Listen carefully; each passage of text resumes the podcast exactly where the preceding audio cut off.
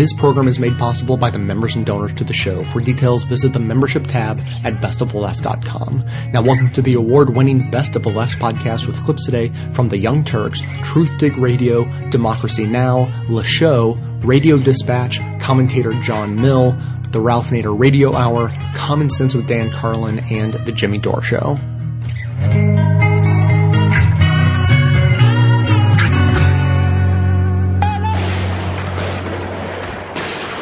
At least 11 people have been killed after gunmen opened fire in the newsroom of French satirical magazine Charlie Hebdo in Paris.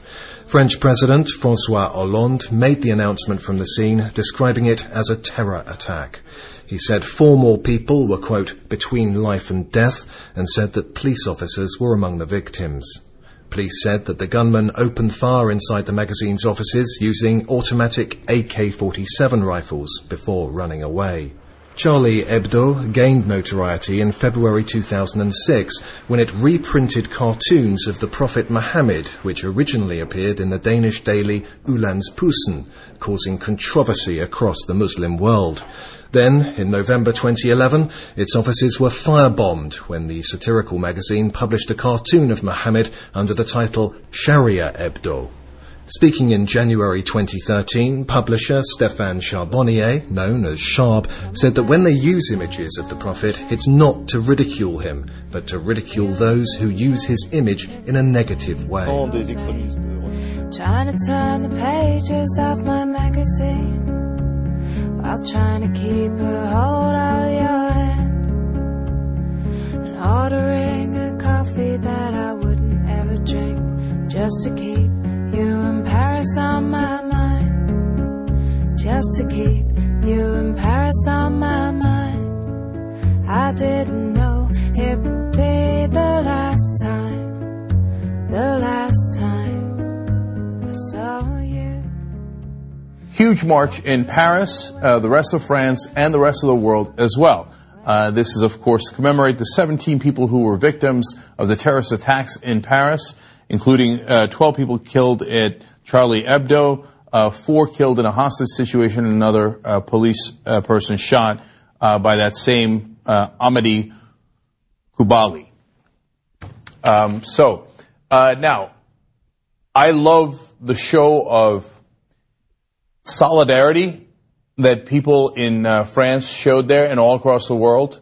So in Paris, they have estimated that there was 1.2 to 1.6 million people marching.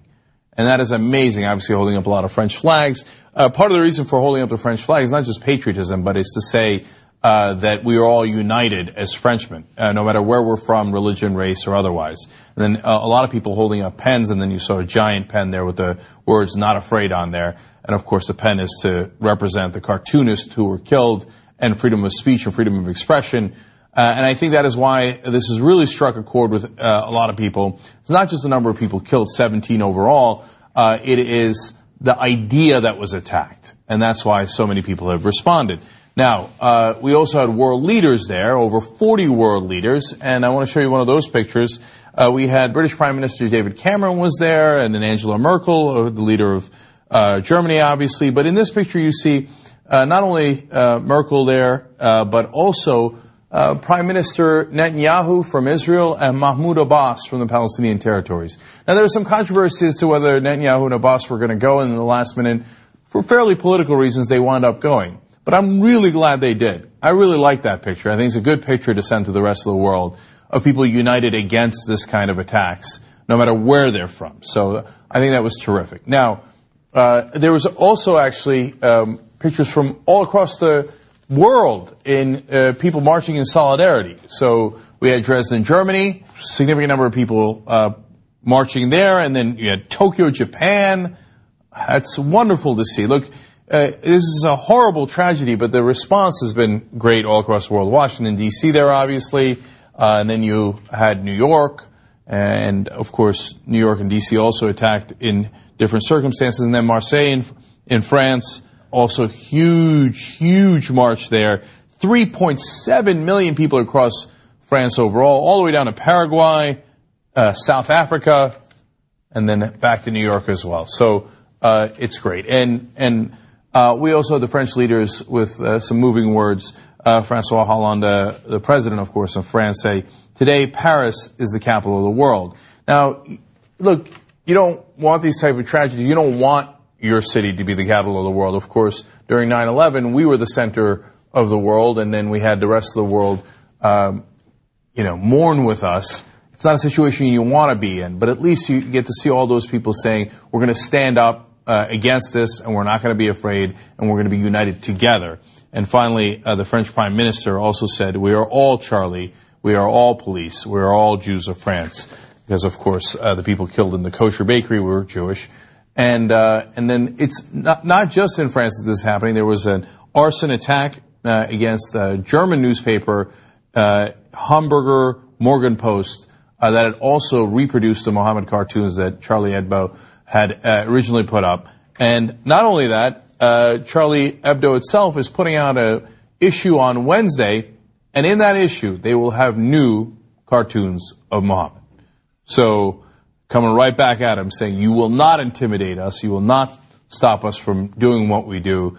And uh, I can't imagine a bigger act of courage after 12 people killed in their offices for that reason, and they do it again. And so, uh, as I look at this, I think this is what the world is supposed to be about.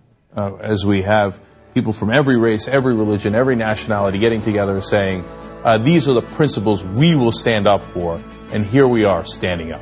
I love it. I am also Charlie. A season of murder, the body and soul, dreams being shattered, the damnation control. Give back our country, we come to defend. Our right to inspire, to love and befriend. Our right to be healthy, our right to believe in a country of equals, of a chance to receive, a chance to develop, a chance to forgive, a chance to dignify the way that we live as we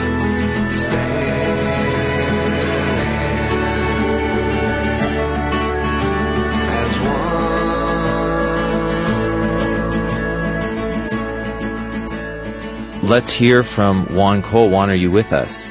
I am here.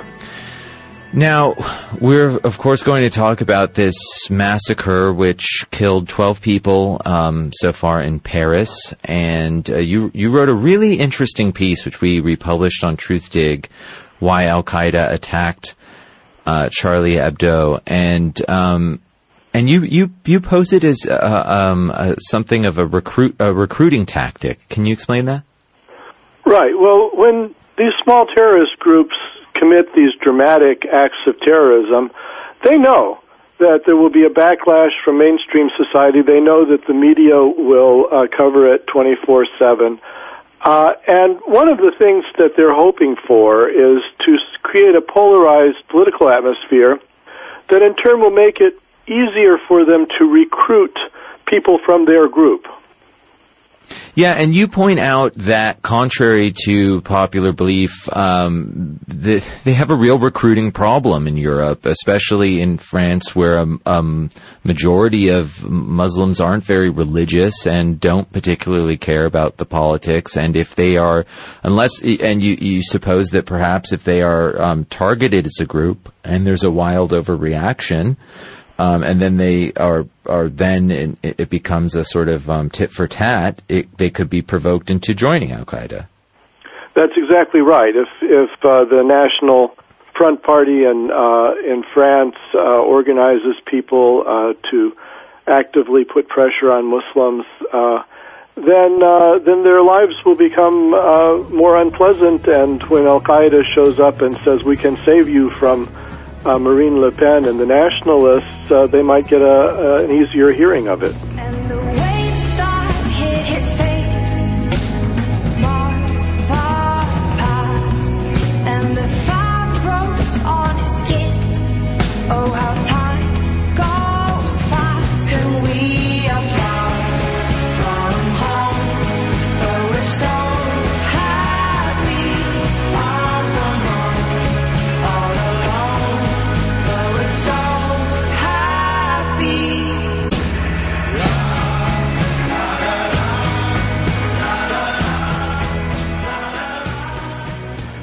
For more, we're joined by the article's author, Jeremy Scahill. Jeremy, welcome back to Democracy Now! Thanks, Let's talk about this latest news out of France. Yeah, well, I mean, for, first of all, um, you know, what we saw yesterday on display uh, on the one hand was very heartening to see so many people come into the streets and you know the, one of the core issues of, of, of, press freedom if this if this is a moment where the whole world is saying um, we have to have a free press and that uh, no matter how controversial or hateful uh, some of the speech is, uh, or may be interpreted in some communities that, um, you know, we, we judge a free press by how we treat the journalists or the stories that we, we don't like or that we're offended by.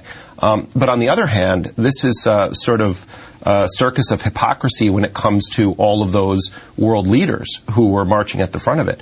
Um, I mean, every single one of those heads of state or representatives of governments there have waged their own wars um, against journalists. You know, David Cameron ordered the Guardian to smash with a hammer uh, the hard drives that stored the files of NSA whistleblower uh, Edward Snowden. Um, blasphemy is considered a crime in Ireland. Um, you had multiple African and Arab leaders whose uh, own countries right now have scores of journalists in prison.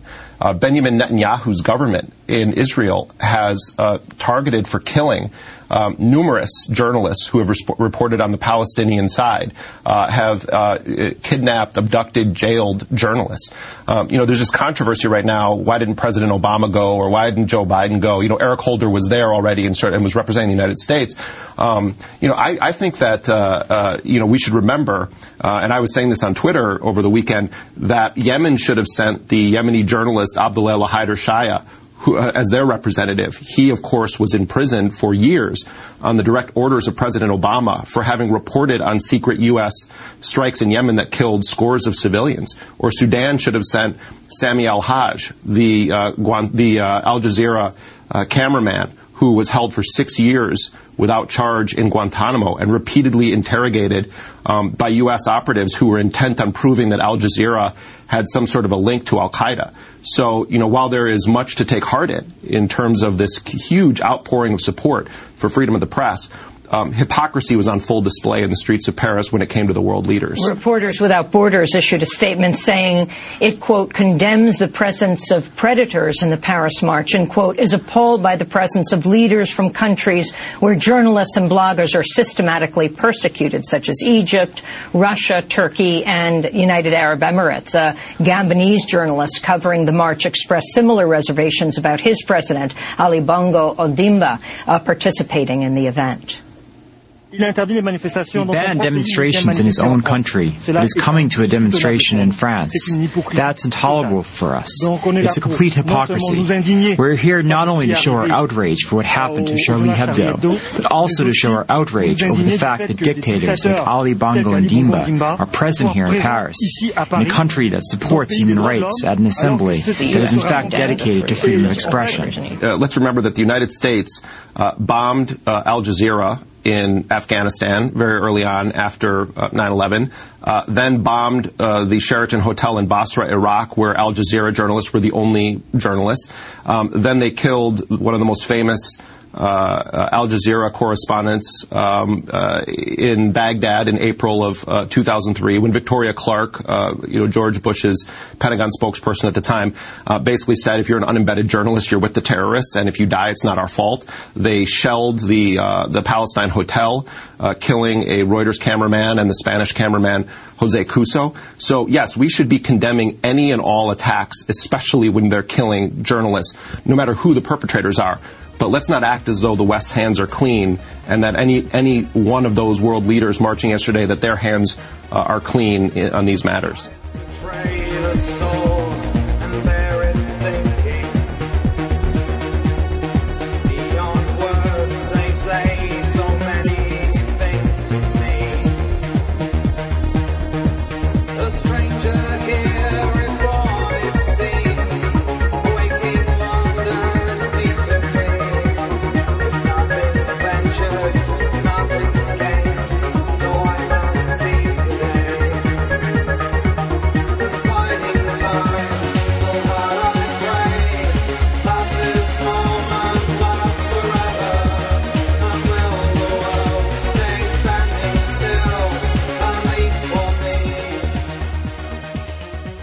Now know that the French security were following at least one of the perpetrators of uh, the killings, and uh, followed him around for a while. And then uh, when he got out of jail, and or when he returned to France, they uh, kind of lost track of him. Now you're going to hear, and we already are, in the case of a, a British official, security services, in the wake of all this, demanding more powers. Got to do more. Got to have more, more, more powers, more programs, more authorities, more ability to surveil. If you, it, it is possible to look at the events since 9/11 where you know we fought and won the war on terror. Remember, uh, and to see it in this phrase at after 9/11, people called for connecting the dots because the FBI hadn't been talking to the CIA and the CIA hadn't been talking to the thing and they so they said, okay, connect the dots. And the security services responded by collecting millions more dots.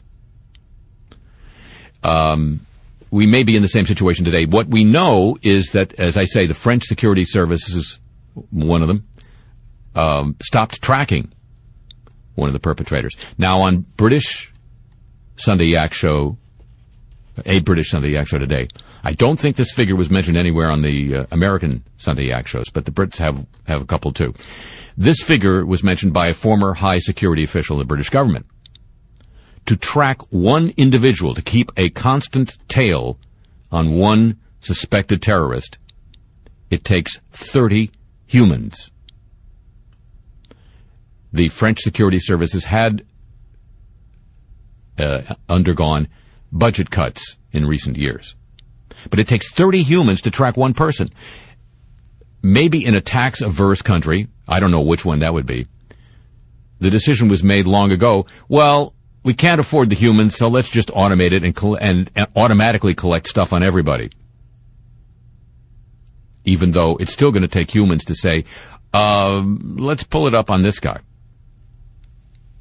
And finally, on this subject,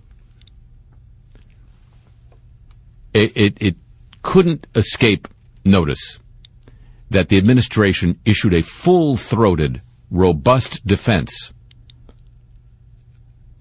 of Sony Pictures and the interview last month.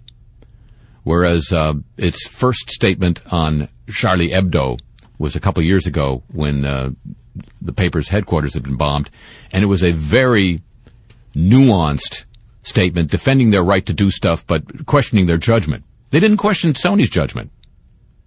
Commenters this week, uh, a lot of them, have flocked to uh, say that Charlie Hebdo's cartoons were tasteless and gross and deliberately provocative. I didn't hear a lot of that about the interview. So I, am no dummy. I am not Charlie. I am Sony. Cheer up, Charlie. Give me a smile. what happened to that smile I used to know? Don't you know your grin has always been my sunshine? Let that sunshine show. Come on, Charlie. No need to frown. Deep down you know the world is still your toy. When the world gets heavy, never pit a patum up and atom boy. I think talking about the attack on Charlie Hebdo as an attack on free speech sort of like raises my rankles. Right. Right. as it were. Yeah.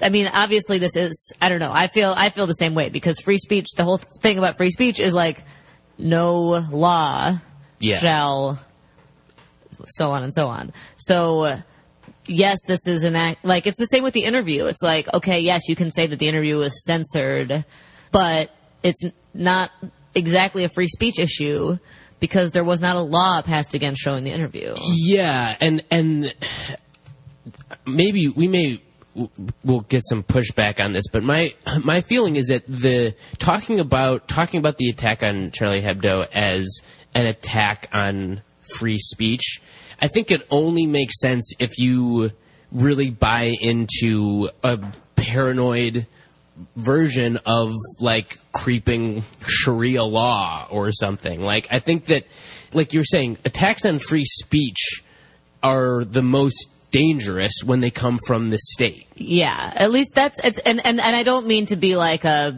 contrarian literalist to be, to be like, well, if it's not the law, then it's not about free speech because like this is obviously about this is first of all it was obviously an attack Yeah. uh, it was obviously about speech it was obviously about expression right Yeah, and it was obviously about an attempt to curb any future speech. So in that way, it is an attempt to make people self-censor because they Mhm. don't want to be, you know, murdered in cold blood. Mhm. So in that way, it, it is, but it's it's not part of a concerted effort to erode rights or something. It's Mhm. only it's only attack on free speech in in the way that any one it's you know it's like the heckler's veto. Like any one person can uh, can attack somebody else for what they say, but that attack is not is not like a systemic threat to free speech. Right. Right. It's it's an attack that needs to be that needs to be punished and, and dealt with, but it's it's not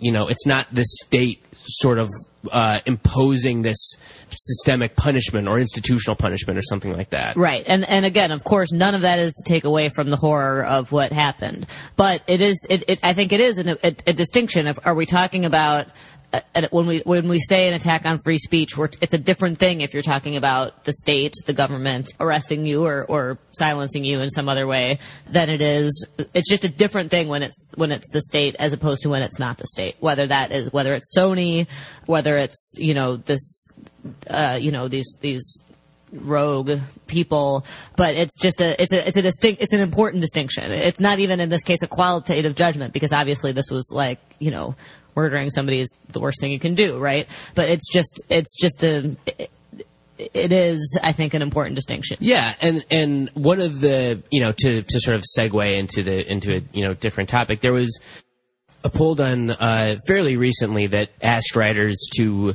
say does fear of government reprisal in the U.S. and the U.K. and I believe some other uh, Western European countries, does fear of government repi- reprisal limit what you write or what you cover?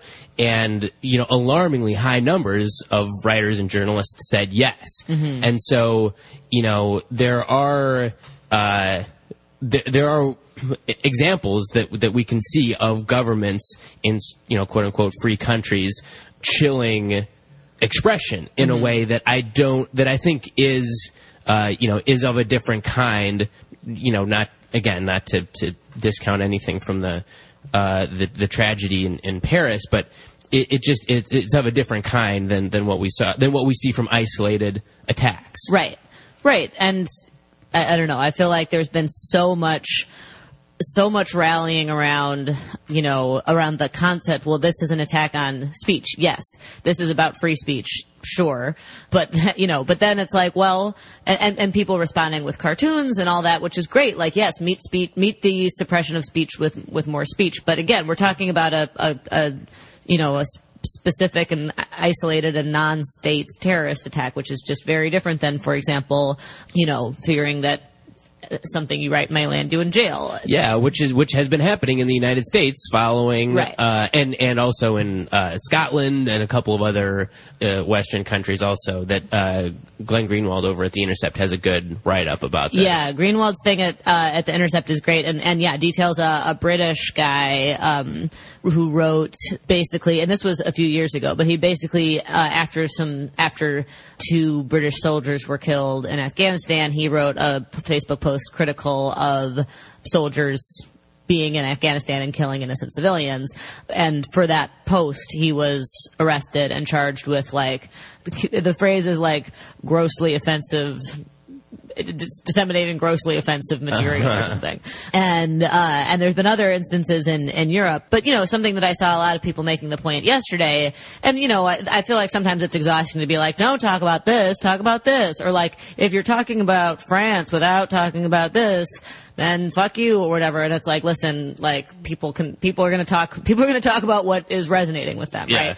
At the same time, I think people, are, you know, are very rightfully making the point like, why aren't we talking about, uh, why, does the NAACP bombing in Colorado Springs not get the same amount of uh, of attention and uh, and horror? Why is it not met with the same amount of horror and all that? But I also saw a lot of people saying, you know, listen, if you're talking about free speech under attack in Paris, and and not mentioning the fact that people are being that people six people uh, in New York City have been arrested for posting things on Facebook on social media, um, posting negative you know words about cops on social media.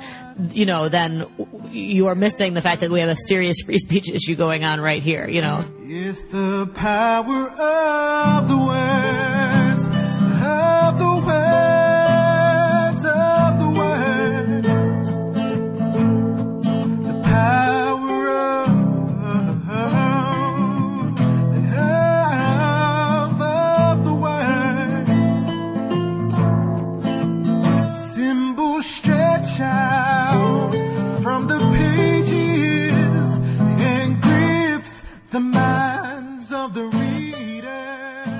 This is John Mill with a commentary called We Believe in Free Speech. No, really. All evidence to the contrary. Years ago, when I was teaching public speaking to community college students, I started an impromptu debate on the topic of free speech. It was easy to get a student to take the pro side. Nobody was willing to argue the con. So I did. What I said was, freedom of speech is the freedom to lie, to defame, to libel, to slander, to vilify, to offend, to blaspheme. My free speech allows me to make you uncomfortable. Do you really want to allow that? Like many Americans who hold dear their First Amendment, I was horrified at the events of last Wednesday in Paris. On the 7th of January 2015, two gunmen opened fire inside the offices of the satirical weekly newspaper Charlie Hebdo, killing 12 and wounding another 11. That the gunmen were French Muslims seemed somehow relevant to the news media, although the day before, the religion of the bomber at the Colorado NAACP headquarters was never mentioned in news reports, and also that during the attack they shouted Allahu Akbar, God is great in Arabic, and the Prophet is avenged, making clear their motive, if not their political constituency. To a female visitor at Charlie Hebdo, one of the two gunmen said, I'm not killing you because you are a woman, and we don't kill women, but you have to convert to Islam, read the Quran, and wear a veil. Demonstrating perhaps that adherents of patriarchal religions, even when they have a political point to make, when it comes to subjugating women, just can't help themselves. Now, if you cannot recall the last time a bearded, yarmulke-wearing Jewish group shot up a publication espousing the blood libel, or reprinting the protocols of the Elders of Zion, or the massive Catholic violence a generation ago, following the display of Andres Serrano's Piss Christ image, you could be forgiven. Nothing of the kind ever happened. And the mainstream media would not label it terrorism anyway, just as the word was missing in the description of the Colorado attack. A massive protest in Paris last Sunday, attended by many world leaders, except for the leaders of one country with an actual First Amendment, numbered over a million. The slogan Je suis Charlie, I am Charlie, entered the popular imagination, along with the image of a pencil. French President Francois Hollande, like most politicians, showing no fear in expressing the obvious, described the worst terrorist attack on French soil in half a century as one of the most extreme barbarity. Free speech rights was on everyone's mind, everyone's lips. Support for Charlie Hebdo, which lampoons all religions, not just Islam, seemed to be strong by Sunday. But is it deep? More to the point, was this support for free speech rights one of the foundational principles of modern liberal democracies, for which centuries of conflicts have been fought and oceans of blood have been spilled? Was it sincere, or just for show? One wonders. One wonders when, as Jonathan Turley pointed out in a Washington Post op-ed the day after the attack, France's true free speech threat is from the government. It's not terrorists, but the nation's restrictive laws on speech.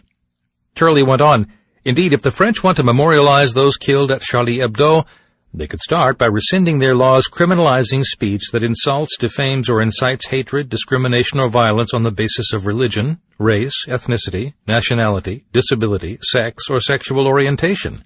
These laws have been used to harass the satirical newspaper and threaten its staff for years.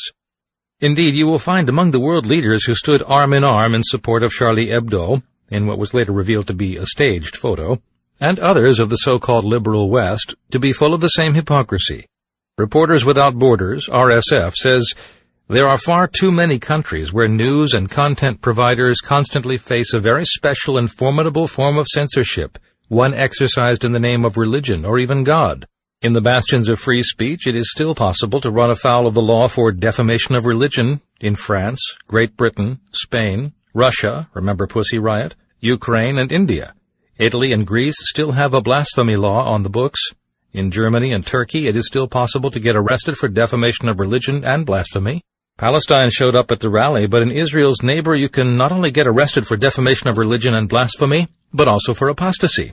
In Jordan, any of those crimes can bring a death sentence. In Israel, there is no penalty for free speech when it comes to religion, so long as you're not Palestinian. The same goes for the USA, so long as you're not exposing government corruption. I have a friend who never tires of reminding me hypocrisy always reveals the lie. And so in the cradle of Western freedoms, even in the country of liberté, égalité, fraternité, if you offend God, you have offended the law.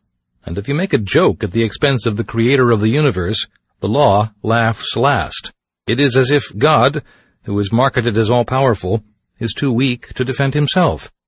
We can definitely talk about hypocrisy here, said the campaign coordinator for La Quadrature du Net, a Paris-based internet rights group. Adrienne Charmet goes on, In the past days, we have seen a lot of people condemned for putting out words, no matter how condemnable those words, and receiving sentences that seem quite exaggerated. This crackdown on freedom of speech is a betrayal of last Sunday's march. Quelle ironique, as the French may say. Worse, in the worst traditions of the patriarchal religions, which would be pretty much all religions, and not unlike those who see rape victims as getting what they deserve if they don't dress or behave precisely as the patriarchs wish, it seems some would lay the blame for the murders at Charlie Hebdo at the feet of the cartoonists themselves. Bill Donohue of the Catholic League declared that the victims brought the attack upon themselves by intentionally insulting Muslims, essentially saying, and not without a wink to the Catholics who long for the day of the auto de fe, that you reap what you sow. Though self-serving in the brain of Bill Donohue, who yearns to punish those who insult Catholicism with impunity, and whose sentiment was echoed by none other than Pope Francis himself, his idea is indistinguishable from the heckler's veto, the legal theory that free speech can be curtailed by the government if reaction to that speech might be violent. The problem with that theory, and with Donohue's, and with hate speech laws and laws against defamation of religion, is the same. As The Economist put it three days after the attack, nothing can be done with a pencil or a keyboard that warrants a reprisal with a Kalashnikov. And nothing can change the fact that speakers, including cartoonists, are exercising natural rights, but that legal and extra-legal attacks on speakers are suppressing those rights. Western democracies take note, because free speech, as the masses on Sunday seemed to say, but their leaders seem not to understand, is the foundation of every other liberty. It is, or should be, job number one of any government of the people, to protect the people from attacks on ideas, not from the ideas themselves. As I tried to point out to my students so many years ago, nobody has the right to be unoffended by speech. If you have to promise not to make anybody uncomfortable with your words or your drawings, there is no free speech. And anyway, how exactly would a politically correct political cartoon look?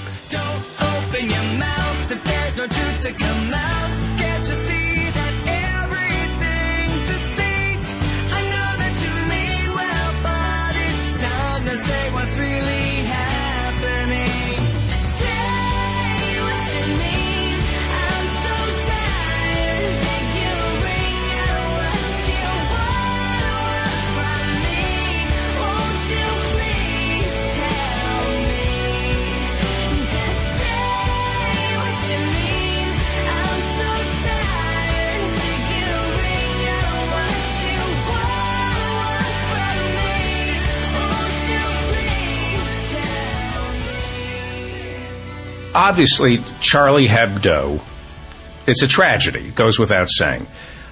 I just question the wisdom of going out of your way to antagonize an oppressed minority in your country.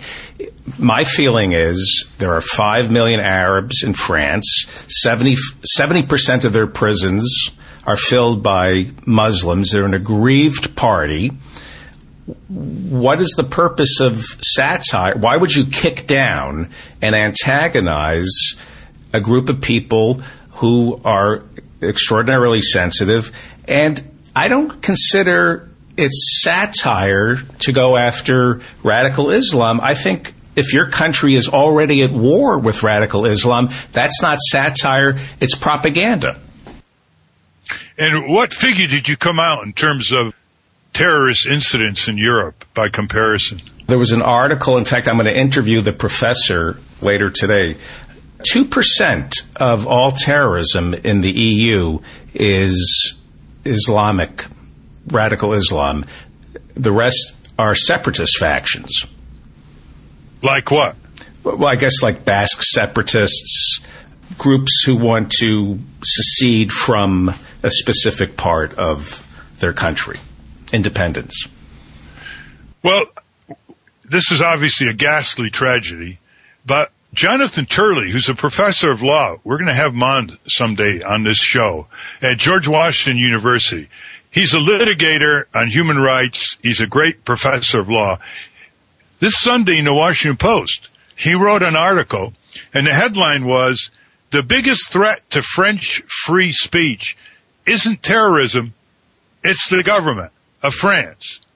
And he goes into considerable detail. This is Jonathan Turley, T-U-R-L-E-Y. And he analyzes three French statutes on the books that criminalize speech in a whole variety of ways. I think he's almost an absolutist in free speech. But people have been convicted and sent to jail for speech unrelated to inciting violent crime. He says France's appetite for speech control has only grown. And he gives an example where recent speech regulation in France has not only expanded into non-hate speech, but the courts are routinely intervening in matters of opinion. For example, and I'm quoting Jonathan Turley, last year a French court fined blogger Caroline Doudet and ordered her to change a headline to reduce its prominence on Google for her negative review of a restaurant. And he says, while France long ago got rid of its blasphemy laws, there's precious little difference for speakers and authors in prosecutions for defamation or hate speech. And so he makes the point that there's a double standard here and it should be addressed. He said it was the growing French intolerance of free speech that motivated the staff of Charlie Hebdo and particularly its editor, Stephanie Charbonnier, who made fun of all religions with irreverent cartoons and editorials. And so I think the lesson is let's broaden the context. Let's drop the discriminatory hypocrisy or discrimination and address the whole issue of free speech, nonviolence, open debate, and focus on the coercive efforts of government, which in its repressive nature can find eruptions of violence that are fairly attributed to that kind of repression. So I urge you all, and by the way, he says, quote, the French, of course, have not been alone in rolling back protections on free speech. Britain, Canada, and other nations have joined them. We have similar rumblings here in the United States. It's a very good article. Washington Post, January 8th, by Professor Jonathan Turley, T-U-R-L-E-Y. Do you believe there's such thing as a hate crime in America? There's hate speech. The question for civil libertarians is, should it be a crime? If it doesn't incite violent action. For example, you cannot falsely shout fire in a crowded theater and then create a panic and people get hurt. The person who does that can't say, oh, I'm exercising my First Amendment freedom. So it's always a matter of where do you draw the line. Most legal scholars are extremely protective of disgusting speech and the kind of speech that, you know, you would find repulsive. Because as Anthony Lewis has said in his last book, uh, the uh, great columnist for the New York Times, he basically said that if you can't protect speech by those who hate you, you're not an advocate of free speech. Of course, that goes back to Voltaire saying, I may disagree with you, but I'll fight to the end to protect your right to say it. Having said that, we've got to start asking what leads to these kinds of violent eruptions. Is it money? Not in the Paris case. Is it a sense of grievance? Is it a personality of aberration? We just don't like to go into explanations. Is it because they have relatives in the Arab world who've been killed by drones or by U.S. invasion of Iraq? All that kind of discussion is considered taboo. It's really quite interesting. The focus is on the massacre. It should be focused on, of course. But then if you don't understand why people engage in that kind of behavior and you simply approach it with brute force and collective punishment, of a lot of innocents who happen to have the same funny sounding last names, you're only going to spread that kind of behavior.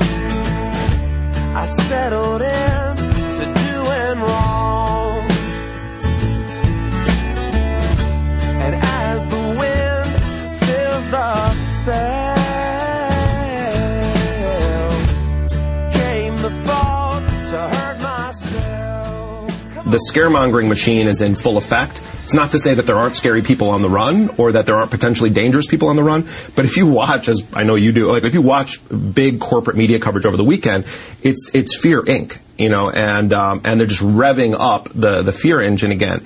These are these. This is a serious incident. People need to be brought to justice for this. Anyone involved with it does. But like the the, the fear is counterproductive. France deploying ten thousand soldiers on the streets of its city. I mean, this is gov- the state will always look for a reason to overreact and to sweep up civil liberties. That's that's what we saw in this country after 9/11. We've never been able to, to, to, to roll it back. That's exactly what's happening in France right now. How do they prepare for future attacks? Well, I mean, there's the, the discussion you would hear on big corporate television about that is going to be about how do we defend our society, how do we integrate these networks, how do we do surveillance on these people. You know, this this is probably going to be an unpopular thing to say, um, but I'll say it because I believe it. Um, the only way I think we're ever going to effectively be able to confront uh, this kind of terrorism um, is to take away uh, the justification or the motivation of people who are not already sort of committed uh, radical individuals who believe that what they're doing is justified and they're not afraid to die. You know, the Taliban fighters, you know, always say, you know, we love death as much as you love life. Um, but a lot of these people who do these attacks, some, something happened in their life somewhere uh, similar to what happens with school shootings here. Uh, you know, what happened at Columbine. I, I liken a lot of these guys to uh, people who go through some kind of period where they're lost in life and then they're falling. Who catches you when you fall? Um, a lot of times in a society that's been decimated, a religion that's been humiliated, people are looking for some kind of greater meaning. And, and there are a lot of people willing to take advantage of them. But in a, in a, in a broader sense, um, what we've done uh, since 9/11, and actually going back well before 9/11, with the unquestioning support for Israel, with the drone bombing campaigns, with the invasions and occupations of countries, with the torture of prisoners around the world, we have projected a message that we are at war with a, a religion. When Rupert Murdoch, the most powerful media figure in the world, goes on Twitter and, and uses the word Muslim, but uh, it, it, says that basically all Muslims are to blame for this until they stop it. Um, that, though, that's not lost on people around the world. There's, and Bush used the word crusade. uh, in the early stages of the post 9 11 aftermath. So I'm not saying that any of this is justified as a result of U.S. policy, but if we really want to confront this, we have to understand our own role in legitimizing it. It was interesting to see Hollande uh, in the middle of me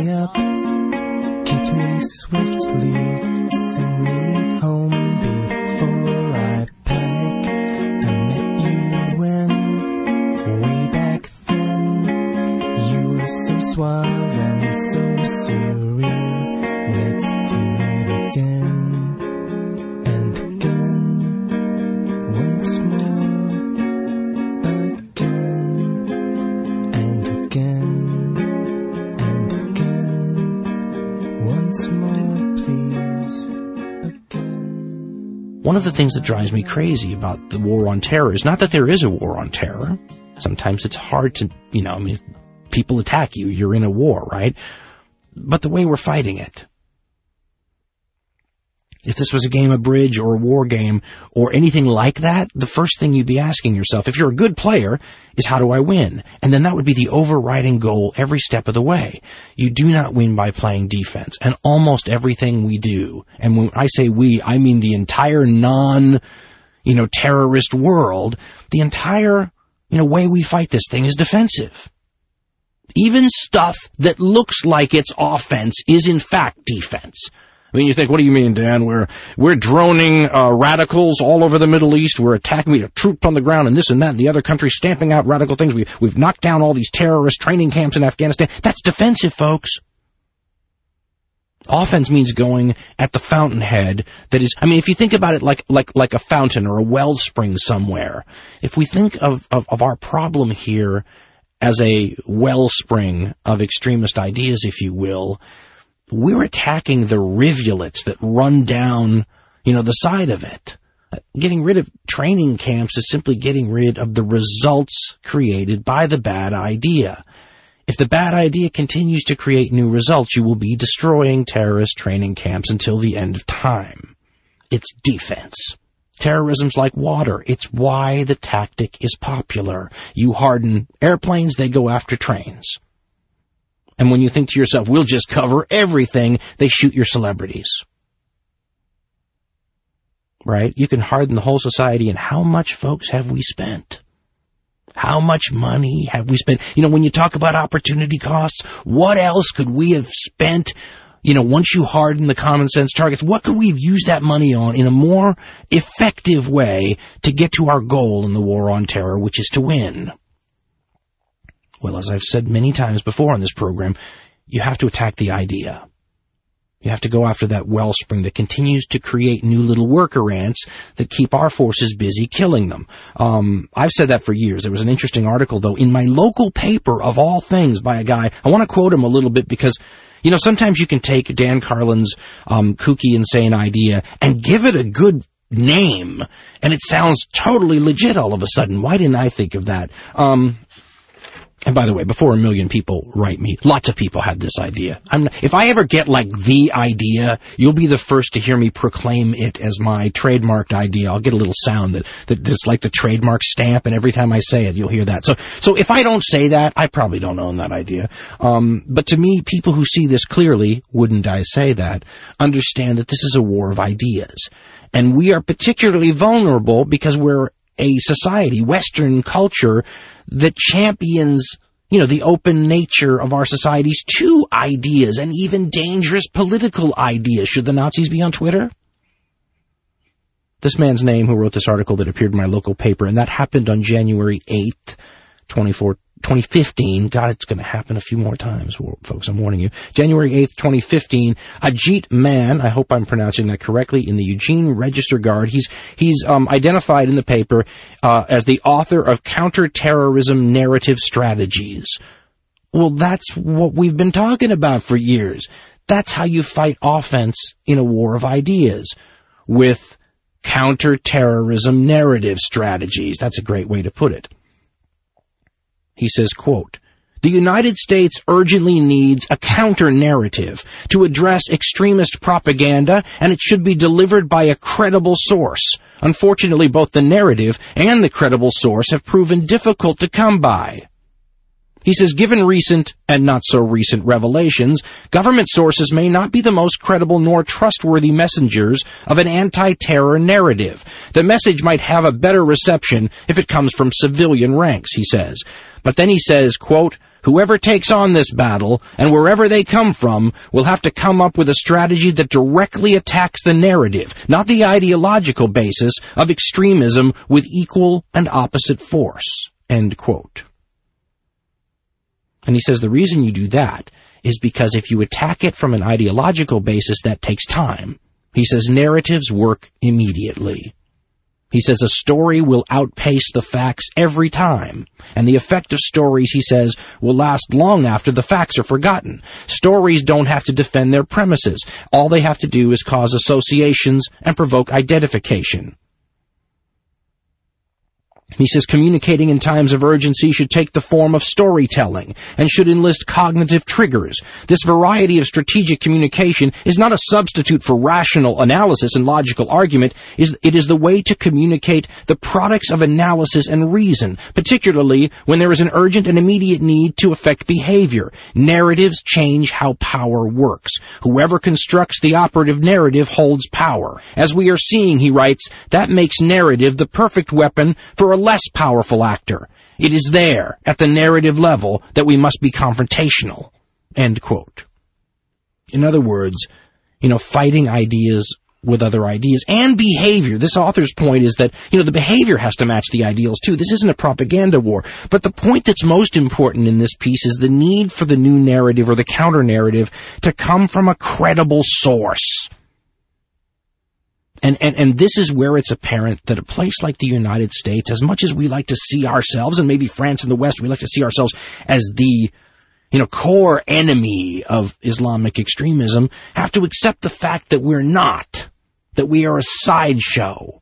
That this is not a war designed to do anything to us, even though Americans constantly say it is. This is a conflict for Islam. We have allies in this war. And those are the people who have any credibility with the people that are being recruited and who are vulnerable to the narrative that people like the Islamic State throw out there, the ISIS folks. It is only the Islamic folks who can eventually define what is Islam and what sort of teachings are outside the boundaries that, that, that, that become sects and cults and heretics from the Islamic view. I mean, you need to hit these people on a motivational level where they live. The motivational level is God.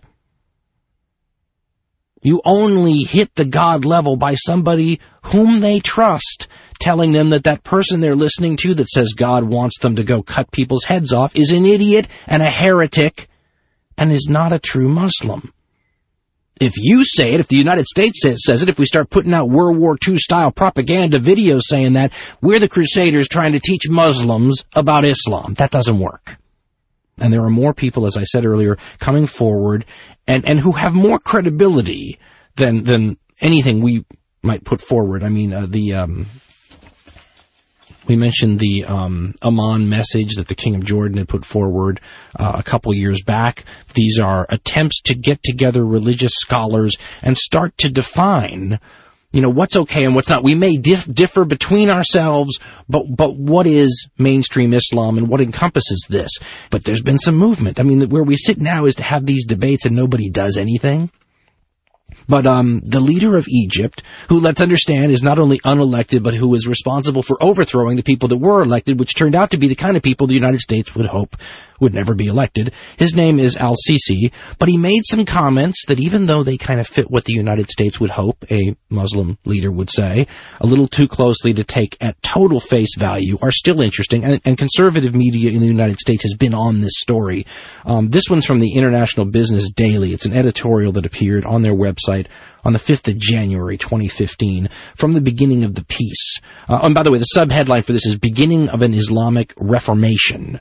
From the beginning, quote, to many in the West, Islam seems mired in a pre-medieval mindset that makes it unable to reconcile the fundamental precepts of its faith with those of the modern world. But there are encouraging signs of change. In what Roger L. Simon rightly calls an extraordinary New Year's speech, the story says, that got virtually no attention in the West, Egypt's President Abdel Fattah al-Sisi issued a sweeping, no-holds-barred critique of Islam and suggested it needs major reform. This is al-Sisi talking now. Quote, it's inconceivable that the thinking that we hold most sacred should cause the entire Islamic world to be a source of anxiety, danger, killing, and destruction for the rest of the world. Is it possible, he asked, that 1.6 billion Muslims should want to kill the rest of the world's inhabitants, that is 7 billion, so that they themselves may live? End quote. He then said Islam needs a quote, end quote, religious revolution. Now, what's interesting, though, folks, is that there are a lot of people who are already on that side of the Islamic divide, if you will. Anyone who would have answered my question about coming out of the church and finding the, or mosque or synagogue and finding that person, you know, defiling your religious sacred object, anyone who would have thought that death was not the right answer to that is already on the right side of the divide, which to me includes most Muslim people in the world. I mean, if you know any Muslims, you say to yourself, well, those aren't the people I know. They're not people who would do anything like that. Of course not. And so when we talk about this war on Islamic extremism, as we said, it's a war between other people and we're on one side. We're on the side of the Islamic folks who think it's crazy that the penalty for being offended, even if it's religious offensiveness, should be death. There's nothing wrong with feeling offended, but you need to be boycotting and protesting and writing your congressman and, you know, getting advertisers to stop advertising. In the Western modern world, that's how we do it. There's a lot of folks in Islam who think that's how you should do it too. And those are the people who need to come out victorious in this struggle to define what is permissible in Islam and what is heretical.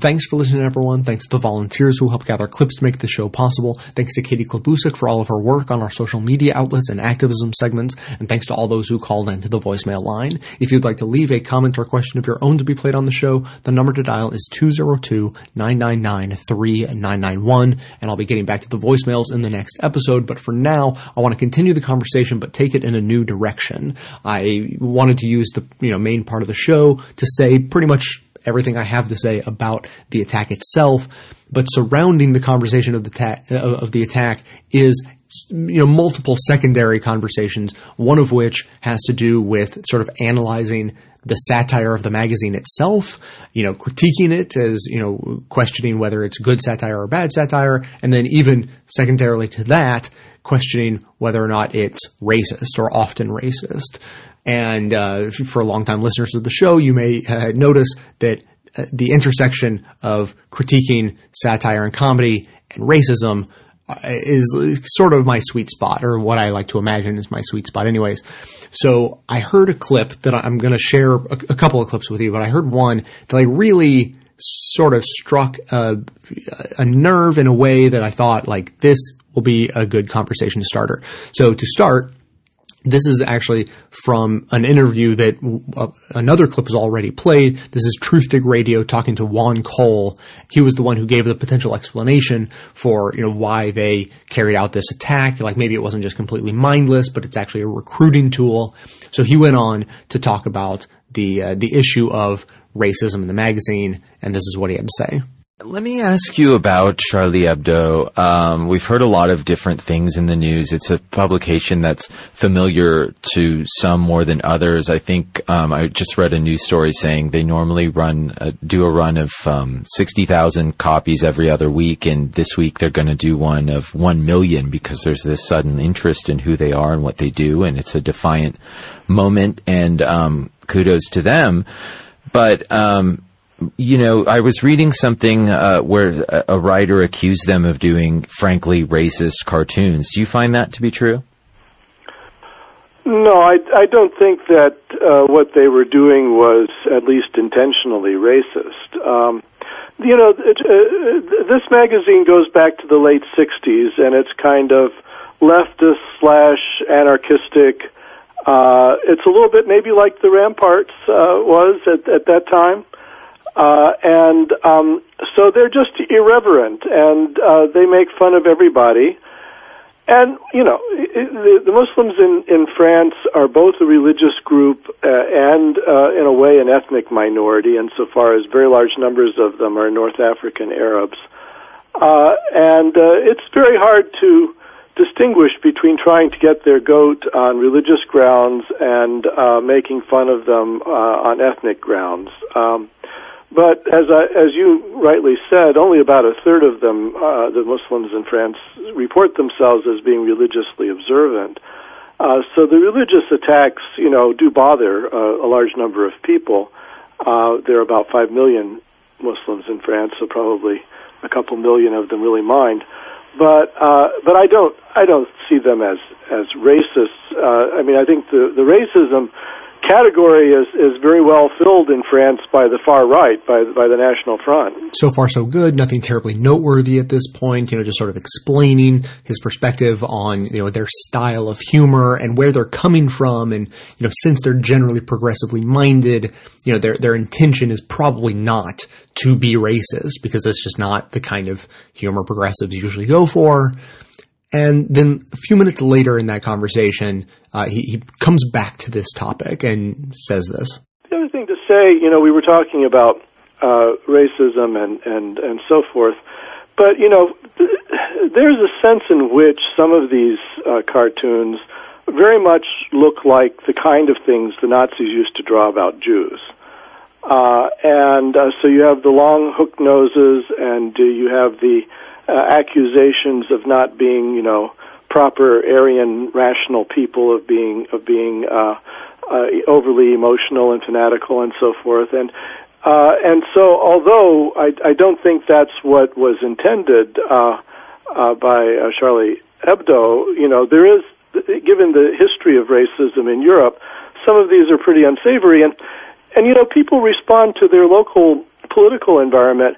If in the United States a, a cartoonist caricatured Martin Luther King as a Stepin Fetchit character with exaggerated uh, African American features, can you imagine the blowback there would be? Well, I think that would be. I think that would be racist. I mean, that would, would strike that would strike me as racist. But you say you don't think these are racist cartoons, or at least they're not well, intended I, I'm to be. that I, I, I don't. I, I think that they were mainly uh, from the left and and trying to make light of fundamentalist religion, mm-hmm. but that inadvertently some of the imagery uh, ends up, you know, you could interpret it as as racist. So this set off several alarm bells for me, as I'm sure you can imagine. And, you know, I, I, trust Juan Cole generally on foreign policy issues. He's incredibly informed on that topic, but I have no idea if he knows anything about comedy or how it works. I, I've never heard him talk about it until now, as far as I can tell. And, and hearing him say what he just did, he was basically tying himself in knots, sort of contradicting himself while trying somehow desperately to make it sound as though you know, when you are progressive minded, you are somehow inoculated from being racist. And, and, the worst case scenario is that if you are racist, then it is incidental. You know, that, that it's just, it's something that happens accidentally. You know, it happens to the best of us. Every once in a while, we're just a little bit racist because it's not the focus of, of the, the cartoon or the satire that they're trying to get across. That's like, that's the best view he can put on it. But I don't know why anyone would have that position. You know, there's nothing about being progressive that makes you immune to being racist. Essentially, all progressives are racist, just happens to be a little bit less than conservatives tend to be. That's just how it breaks down generally. But, you know, when you create a cartoon that has some accidental racism in it, and then you print it and you distribute it to the public, there's really not much difference between that accidental racism and intentional racism when it's consumed by someone because no one can really know whether it was accidental or not. So if it's racist, it's racist. And if you didn't mean for it to be racist, well then you're just not doing very good comedy. So if you're drawing caricatures of people that are way over the top and really exaggerated and, you know, I mean, as he just described it, similar to the way Nazis drew cartoons about Jews, you're treading in some very strange territory. And so if, if the focus of the joke doesn't revolve around, you know, satirically, uh, you know, drawing the people that way, then there's really no benefit to it that I can see. And, and uh, the one little comment about satire that was in the main part of the show was uh, David Feldman talking about how you know, if your country is at war with a group of people, you know, ostensibly, and then you draw cartoons that caricature them, that's not so much satire as it is propaganda. I tend to agree with that sentiment. But it begs the question, is there a time when it's ever appropriate to caricature people and, and draw, you know, incredibly, you know, racist, over the top depictions of individuals? And I would actually argue that there are times when it's appropriate to do that, and I have an example, but I'll get to that in a minute because Jimmy Dore also has an example, and you know, as a professional comedian himself, he did a pretty interesting breakdown of one comic on his show. So let's hear that first. This is from Glenn Greenwald. So Glenn Greenwald uh, talked. He wrote a column. Of course, it, I didn't, and I can't read you the whole thing because it's Glenn Greenwald and it's about forty-five pages. so here's a here's the paragraph that I got out of his uh, article. He says some of the cartoons published by Charlie Hebdo were not just offensive but bigoted, such as the one mocking the African sex slaves of Boko Haram as welfare queens. Okay, now I've heard a lot of people, I think maybe this is what Chris was referring to, and I've heard a lot of people say this. And uh, let me just say one quick thing. That Boko Haram, Haram welfare queen cartoon is the perfect example of why you can't criticize satire in someone else's culture. Because if they go, oh, they have, because the Boko Haram cartoon has pictures of those girls that they kidnapped and raped as they're pregnant and they look very, you know, um, uh, in a denigrating way, African, if, without for for a better way of well, for with less of a, I can't think of a better way to say it. So they're kind of stereotyped as these the a demeaning way African, and they're pregnant, and they're and the caption was uh, they want their they want their welfare checks, right? So they would point to that just like Greg, Greg, Greg Greenwald just did and said it was bigoted.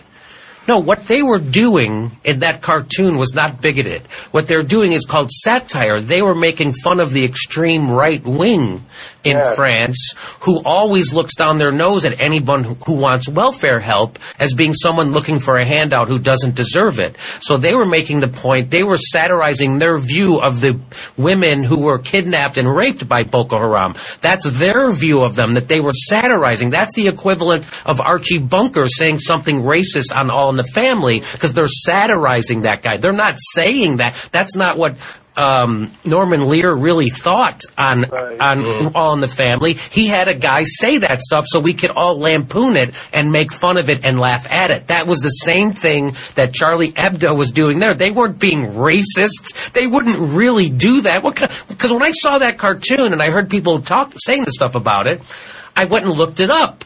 And I was like, that can't be what they're saying. So I did some research, and that's exactly what they were doing. Is that was that was aimed at the the right wing in France because these people doing Charlie Hebdo were very left, very liberal, and the idea that they would then do this didn't make sense. It was incongruent. So I knew there was something I was missing, and of course, there's something we're all missing. A, it's satire. So being angry at that cartoon and calling it bigoted is like watching Stephen Colbert and calling him a crazy right winger. Now, I think that's a pretty good example of how if you are missing context required for a joke, just as Jimmy was saying, that you're going to completely misunderstand it.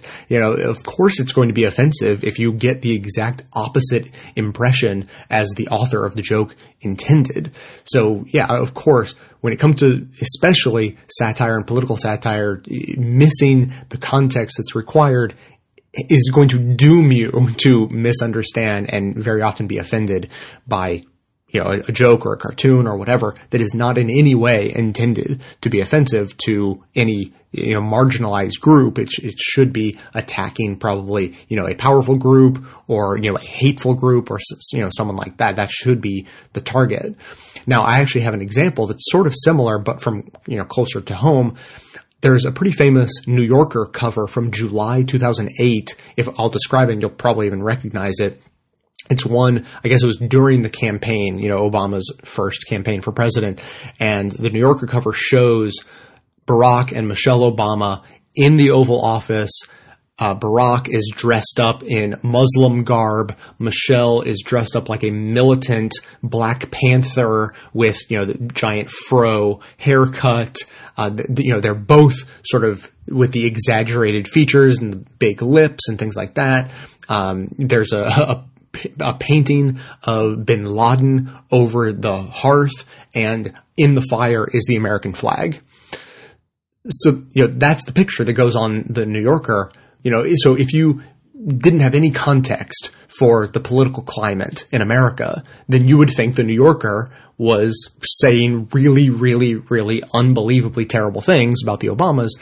But if you know the political climate in America, then you know that they are depicting all of the absurd accusations that were being thrown at the Obamas from the extreme right wing, just as with the Boko Haram cartoon that Jimmy was just describing. So I, am certainly not here to make a judgment, uh, blanket or otherwise, on Charlie Hebdo as a as a magazine.